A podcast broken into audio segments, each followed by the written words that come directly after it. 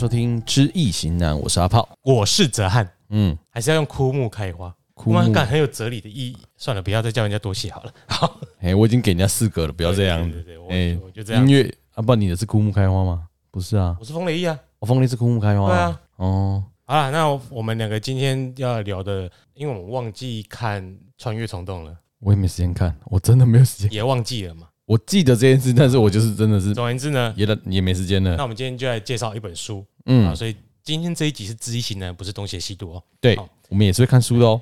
这本书叫我们回到荣格，这本书叫做《荣荣格论：心理学与宗教》。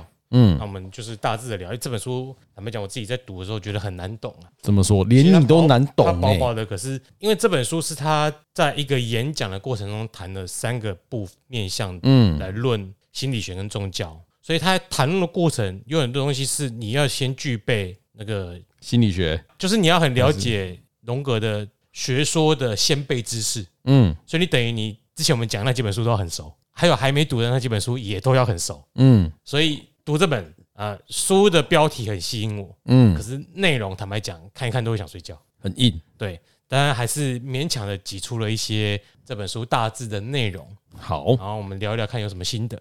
嗯，那你是完全没看的啦。我没有看书，我只看你那个我的稿子。对，接下来就开始念稿喽。哎，那不是我强项。我我念稿哦，哎，我念稿，因为我写的嘛。好，好了，那这一本书呢，是荣格改写自己在耶鲁大学所发表的三场演讲，嗯，然后整理成这本书嘛。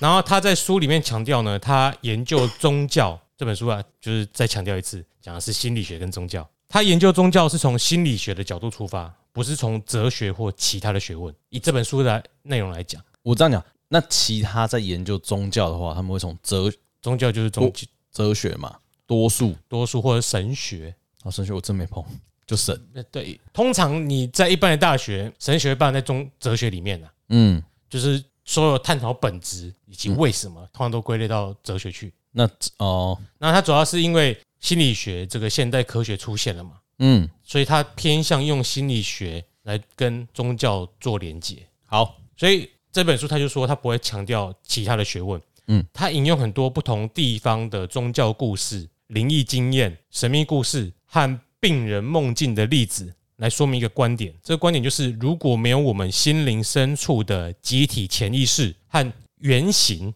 诶，这个原型其实什么的原型？我们对宗教的原型。每个人都有每个人的原型，还是我自己内心的那个潜意识的原型，就是你自己的原型哦，是我们自己的原型。宗教就是我们的原型所去形成的。嗯，我之前很一直在跟你强调，就是说我们拜的神有可能只是我们自己的投射。对，所以那个就是我们原型所需要投射出去的啊。所以就是我内心的关圣帝君跟你内心观其实长不一样的。对，大家原型不，但是它有可能差不多，因为我们有一个集体潜意识把关圣帝君形成那个形象。嗯，这样子。你有没有看到周末女武神？哎。没有，我只记得奶很大的封面。好，啊，他有他有一个那个呃释迦摩尼佛，也是里面其中一个嘛。嗯，天，他的形象就是跳脱我们对释迦的形象。对啊，可是因为这个形象会随着时代改变。嗯，但是心理学的方法不会。嗯，它可以解释为什么形象改变，但是这个心理需求仍然存在。所以说，如果有看过的，可能他们集体意识以后那个释迦摩尼的样子就变成那个样子。也许啦，对，哎，不能保证。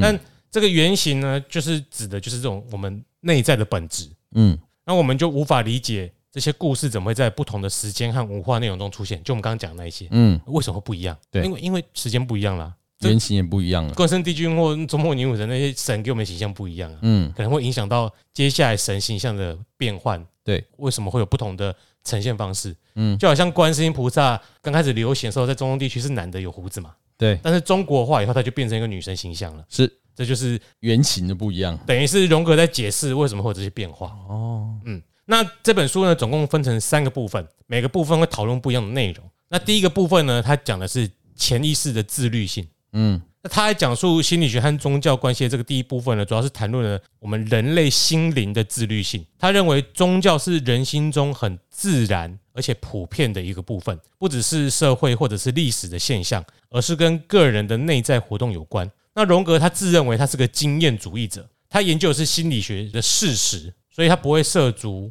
哲学。嗯，就是我有这个经验嘛，我只讲我经验过的东西，对，再用这个经验去推论我的模型，我的学说。好，我不会去特别强调我没有遇过的事情，是我会基于我的经验去推论可能发生的过程。那他认为呢，很多的心理概念是普遍存在，不是人为创造的，而是自然产生的，就像宗教信仰那样。人们对某种存在有一种深层的、超出个人意志的敬畏和服从。在原始的时代，你自然而然就会对于天象、天打雷劈啊、下雨啊，就产生哦，后面是不是有个神玺在主导这一切？这个是自然产生的。嗯，对，因为你没有办法去控制嘛。就好像你去。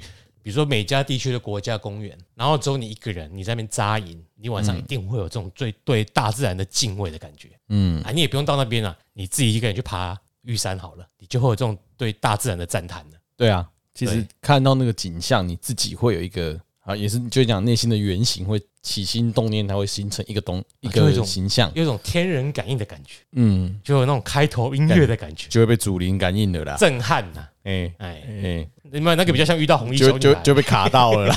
小孩不一样了，不一样了。那那个配乐是不一样的。哦，配配乐不是不是配乐啦，我说。但他前面有讲到灵异经验嘛？对，所以这一切都跟宗教有关。嗯，好。那荣格呢？他会用字词联想的实验来展示，当人们接触到某些触动内心的字眼的时候，他们会不自觉的反应，这反映出心灵深处的情节可以影响甚至控制我们的意识。嗯，他认为这些情节像是有。自己生命的独立存在，可以混乱甚至支配人的意识。这显示了人类心灵不仅仅由个人的意识所构成，还受到更深层集体潜意识的影响。没错啊，会混乱啊。我小孩就这样啊，所以被祖灵混乱了。所以为什么这小孩刚出生，嗯，我们叫泰铢牙来帮你修更好？因为这泰铢牙就是我们的集体潜意识，对，它可以去影响你这刚出生小孩的个人意识。没错，就是这个过程。因为我们就把我们的。潜意识的集体意识在投射到这个小孩，对，灌输给他，这就在在显示为什么荣格学生可以说服我宗教的有效性，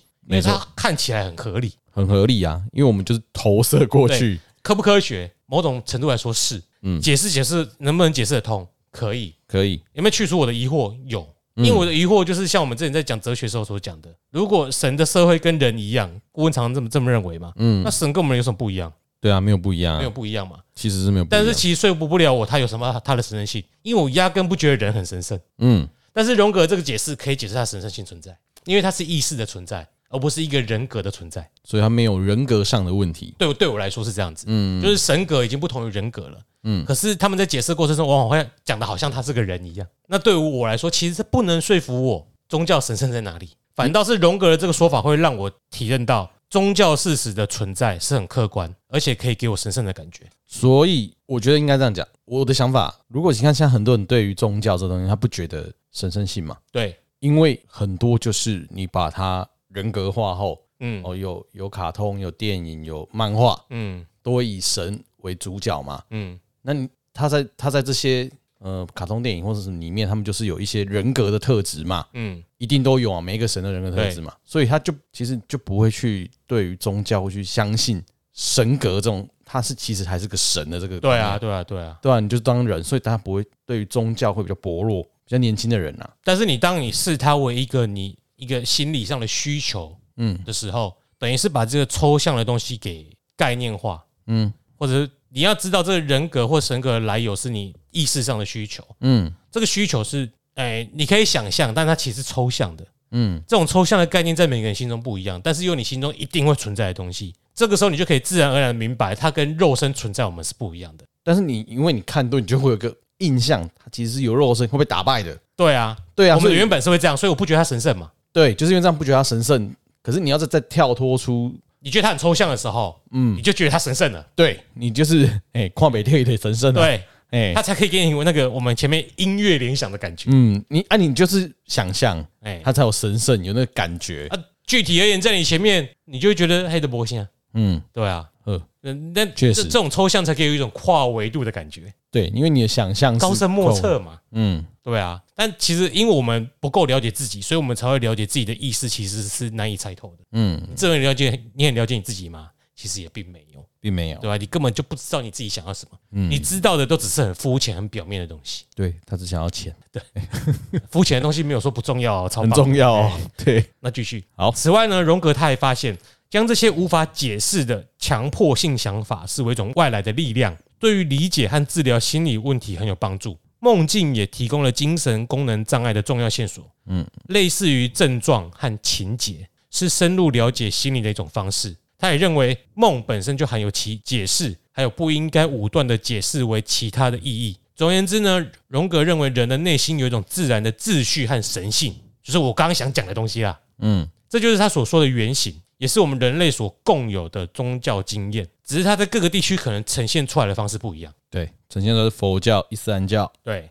天主教之类的。所以从这一个章节就可以很好的解释为什么我能够接受他对于宗教的解释的说法。嗯，合理啊，因为就是一群集体意识对投射出来的一个神性。而且他讲到理解和治疗心理问题啊，对啊，你小孩子半夜眼睛半夜打开乱打开看着你，对你乱讲话，嗯，的确，你如果以临床来说，就是心理的问题嘛。嗯，对，但被影响了。你拿去弗洛伊德就跟你说是什么？口腔期不满足啊，什么有的没的嘛，或者被阳具崇拜情节。可是，但是你没办法，没办法说服我们嘛。对啊，因为那怎么改啊？你后来是用什么方式解决？宗教方式解决。对啊，这个时候就是把那个宗教问题投射人格化，人格嗯，哎，就是你以民俗宗教信仰，它真的卡到某个神灵了，或者是呃鬼魅魍魉，嗯，这是人格化的一部分嘛。对，你如果不信神神鬼，但你可以接受荣格的说法，嗯，哦，其实是你的问题没错，但是你把你的心灵意识投射出来。那我们要怎么治疗它？我们把你那个心灵意识人格化，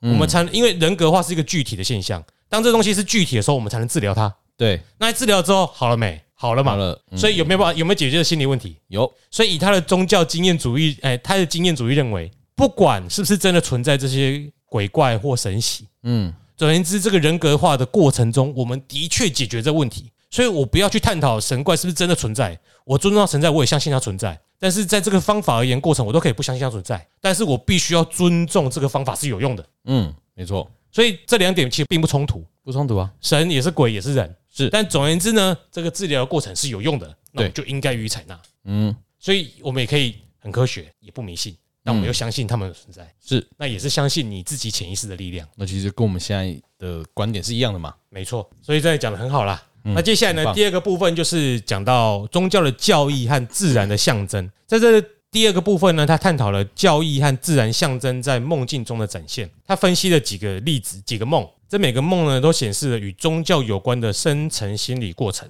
他提到的第一个梦呢，是关于一个仪式，当然是宗教仪式啊。透过这个仪式呢，有一只猴子被预期能够恢复健康。那荣格认为，那不好意思啊，我都很简略的讲，因为真的要讲这个过程，甚至讲。太多了，太多，而且我可能讲到一半会歪楼，或者是干讲到最后我不知道在讲什么，那我们就很大概这样提一下。那透过这个仪式呢，荣格认为这个梦反映了做梦的人忽略了本能人格的结果，意味着只有改变意识态度，本能的人格才能在意识层面上恢复。有点复杂，就是透过这个心理治疗的过程，嗯，你的意识改变了，问题就解决了。嗯，这样讲就好了。总之就是你要改变你意识，你想的东西。对，还要怎么改变？就是当你说。会影响你意识的那几个宗教仪式，就是看一样人格化后，这个问题人格化后再去处理它。对，那在另外一个梦中呢，做梦的人进入一个庄严的静心堂。这个梦呢，强调了宗教不应该被视为逃避生活挑战的替代品，而是灵魂行动的极致表现。梦境中的语言和象征，像是他提到有四支蜡烛代表四位一体，这个在基督教里面，三位一体之外还有一个四位一体啦。你可以看他梦中的他在书中的解释。总而言之呢，这个。印象呢，显示了潜意识创造的宗教仪式具有深远的意义。他强调人类性格由意识和潜意识组成，而潜意识可能跟更大的自我哦，这个翻译叫做自信啊。如果你有学佛的话，就知道这自信是什么。因为他也有学，所以他他他也知道，所以他我觉得这个翻译蛮蛮恰当的。这个潜意识跟自信有关，所以他认为直觉和某些超越意识能力的表现，显示了心灵比意识更完备、更完整的层面。那这个梦中的教训呢，也批评了把宗教当作逃避个人情感需求的方式。例如呢，逃避跟阿尼玛相关的亲密关系责任。这个阿尼玛呢，就是像阴阳一样。嗯，阿尼玛指的是男性，他内在有一个女性的层面。对。那当然，女性内在有一个男性层面，他赋予了他们呃不同的名词啦。啊，但但就是我们如果学易经就很好懂，阴中有阳，阳中有阴，对，那这个东西很好懂。那他认为呢，透过适当的宗教象征和仪式，哦，我们人就可以避免直接面对内在的宗教的经验。对于天主教徒，他建议进行告解或领圣礼来处理内在的冲突，而指出对于基督徒来说，因为教义和仪式比较模糊，这样的方法可能不太有效。天主教有告解嘛？对，但是基督新教不一定有，不一定。对，嗯，所以基督教他对他而言，很多基督新教造成的问题，都是因为你脱离了天主教廷的那个仪式所造成的。嗯，我之前在讲那个正想读驱魔师那本书的时候，就跟你说，为什么要驱魔真要告解？你必须要心无挂碍，无挂碍故，对。你才会无有恐怖，然后才不会被你在驱魔的时候才会被恶魔。影响。嗯，我认为这这他的这一段就是可以解释那段过程，所以告解或领圣礼是有用的，因为让你心无挂碍嘛，你的心是安定的。荣格反对将精神官能症的内容只是归咎于压抑的性欲或权力欲啊，就是在反对弗洛伊德那一派的说法，嗯。的的说法。那强调潜意识的内容和宗教象征的重要性。他认为这些象征和潜意识的表现比科学理论更能持久的对抗直接经验，因为他们代表了心灵更深层的表达。不要太过于相信一般的科学，因为人的经验是更重要的。那透过探讨梦境中的象征，像是刚刚提到四支蜡烛和圆形的重要性，这个圆是 circle，天圆地方的圆。不是我们刚刚前面讲的，不是讲那个原型，嗯，不是那个自信啊，嗯，那荣格揭示了集体潜意识中的原型，这个原型就是刚刚自信，自信，对。那这些原型呢，在不同文化和时代的神话、梦境、民谣中，以共同的形式出现，展示了宗教教义如何深植人心，超越了纯粹理性的解释。这就是对于启蒙运动以来科学革命发展造成了浪潮的反思，嗯。那他的分析指出，这些原型和象征表明了人类心灵深处对于神圣的自然认知。这种认知呢，既是自我发现的过程，也是对于更高真理的追求。那在最后一个部分，第三个部分呢，他就说到自然象征在心理学和历史上的意义，特别是这个圆形 （circle） 和曼陀罗象征的重要性。你知道曼陀罗吧？就是你给我看过那个，对对对，大家自己 Google 一下曼陀罗，不是那个植物哦，哈。对，啊，他注意到在他研究的梦境系列中，圆形象征。像蛇一样的围绕，嗯但如果你在梦中梦到它，如果圈成一圈，还有钟，圆形的钟，还有涉及的靶和圆桌，如果平方出现，然后同时也出现了呃各种的四边形，在这些梦中呢，最终会出现一个有秩序的世界中，这象征了曼陀罗，这是一种指向内在中心和整体性的图形。他发现，在他案例中，曼陀罗的中心往往是空的，对，没有神的象征，嗯，反映在现代人的梦境中呢，神的形象已经不再出现，而是。被像是蛇、宝石、水碗等自然象征取代。他认为这个不代表人类开人类开始崇拜这些物品，而是说明人类的内内心心灵深处神的位置已经被整体性的意识或潜意识的状态所取代。那他一样用自信一词来描述这种状态，而且认为这也跟东方哲学相符合。东方我们本来就讲空啦，哦，所以他东方只是空这个东西。空跟无这个东西，对，所以他的曼陀罗中心才会。他可能看了易经之后想到这个，啊，嗯，也有可能。啊对啊，好，那他指出呢，随着意识的发展，人类逐渐将过去投射在自然界中的神性撤回，然后这些神性呢，从自然物转变为人的形象，最终被现代科学稀释。那尽管如此，这种投射仍然存在日常生活中。神的形象呢，已从宝座上退下，融入了日常的人群之中。但这种投射的撤回呢，导致了人的自我膨胀和狂妄自大。这类似于国家的集权趋势。就从那个欧洲的历史来看，他可能是这么认为的嘛。嗯，就是教廷开始瓦解嘛。对，欧洲各国那个民族国家开始形成。嗯，所以当这个神形，这个神上帝从神状被拉下来之后，当然就回归到各个国家和个人身上。他们认为人我比较重要。对。那他进一步解释，真正的自由是不存在的，人总是被受到某些心理因素的影响。在这种背景下，上帝被定定义为一个不完美的存在，真实的神性呢，仍然隐藏在心灵深处。尼采宣称上帝已死，反映了什么？反映了当代失去信仰的危机。嗯，荣格认为，基督的生命具有原型的性质、自信的性质。耶稣就是我们的佛性、我们的神性、我们的自信。啊，如果我们是信佛教，就是佛祖嘛，佛祖。那反映了人类潜意识中的基本生命状态。这种生命状态呢，是跟时间没有关系的。这表现在基督教的奥秘中，但他不指望基督徒接受这种观点，认为现代人已经无法回头，只能从心理学的角度来理解上帝之死和之后的追寻。他最后指出，曼陀罗象征了人类向神性蜕变的过程，它是一种保护或者是密教的容器，防止人格的瓦解。这种象征呢，不仅是对过去方法的再现，而是对人格中重要部分的保护。他强调，这不是一种退化，而是通过这种象征使病人好转的一种进步。荣格的研究证明了潜意识中存在着某种先天的连续性的力量，这是他在职业生涯中常常见到的现象，就是他在治疗病人的过程中常见到的共通的特点。他认为宗教经验是绝对性的，你不能否认它存在的。嗯。对于拥有这种经验的人来说，是一种宝贵的财富，不用管外界是怎么看待的。那最后呢，在这个时代当中，承认对宗教感兴趣是很难的事情。会觉得你不他当代可能更难了，在我们台湾其实很容易接受了。嗯，哎，在他们那边更难，因为启蒙运动的关系，对吧？那尤其是在人到中年之前。这种神秘的、强烈的、神圣的体验和慈悲心，往往被看作迷信、落后和反科学的表现。理性的力量驱逐了被视为过时和腐朽的传统，同时也将寻找深刻意义和平静的途径推向了被遗忘的角落。荣格坚持从心理学的角度来探讨。宗教和神秘经验，这是因为这种时代背景，但他仍然无法无法避免被科学教条主义批评。对于那些保守的宗教人士来说，将宗教心理学化也是无法接受的啊！他被两边讨厌。对，即使是佛教中也有将佛视为内在本心，人人皆有接受觉醒潜力的思想，就顿悟。但大声宣扬这一点的人，仍然会受到传统佛教徒的批评，就是都是有保守派跟进步派不同派别。对。那人类追求安全感的本能，使他们宁愿拘泥于教义和仪式，而不是直接面对神圣的体验。这也解释了禅宗为什么能在中国大行其道，而其他宗教分支则面临挑战。那学院派的心理学家呢，也不欢迎他的这种将宗教的心理学化的做法。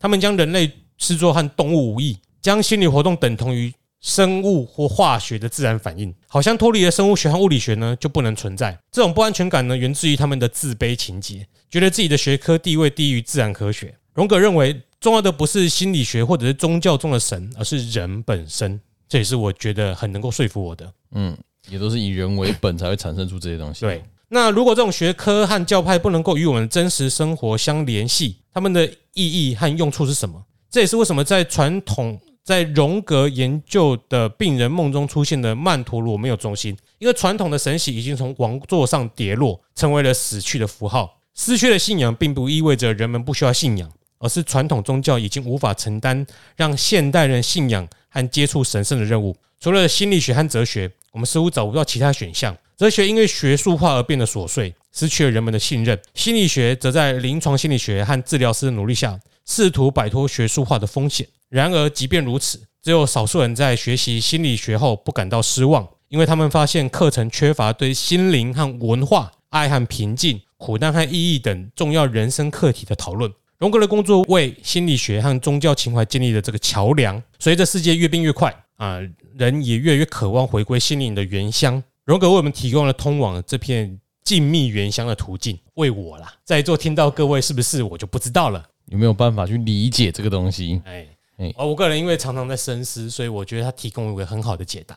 应该说没有，应该跟我有很多人跟我一样没有想过这个解答。嗯，但是有这样听完听完下，其实很合理。对，以龙哥来说，可以嗯证实了很多我们以前的对宗教仪式的一些嗯投射，就是不是投，就是宗教仪式它有效性是为什么可以解释的。嗯嗯嗯，对对啊，也不会让我们觉得啊不要迷信。嗯，应该说，哎，那么当然是不要迷信的，但是我们起码了解到了。宗教仪式有它的意义存在啦，对，有有它的功能性在了。我觉得就在现在，我就把它当做是功能性嘛，一个工具，它有这个功能可以解决这个问题，这样就好了。宗教的经验是绝对的，嗯，但如果你坚持到某一种仪式一定是绝对的，那就是错误的，嗯，对，仪式经验是绝对的，嗯，这个因为有读易经呐，所以也是可以帮助你在思想上跟这个合而为一，这很有帮助的。好，那今天的神圣性就到这里，嗯，荣格论心理学与宗教。接着我们要去写春联了，我是子翰，我是阿炮，我们下回见，拜拜。拜拜。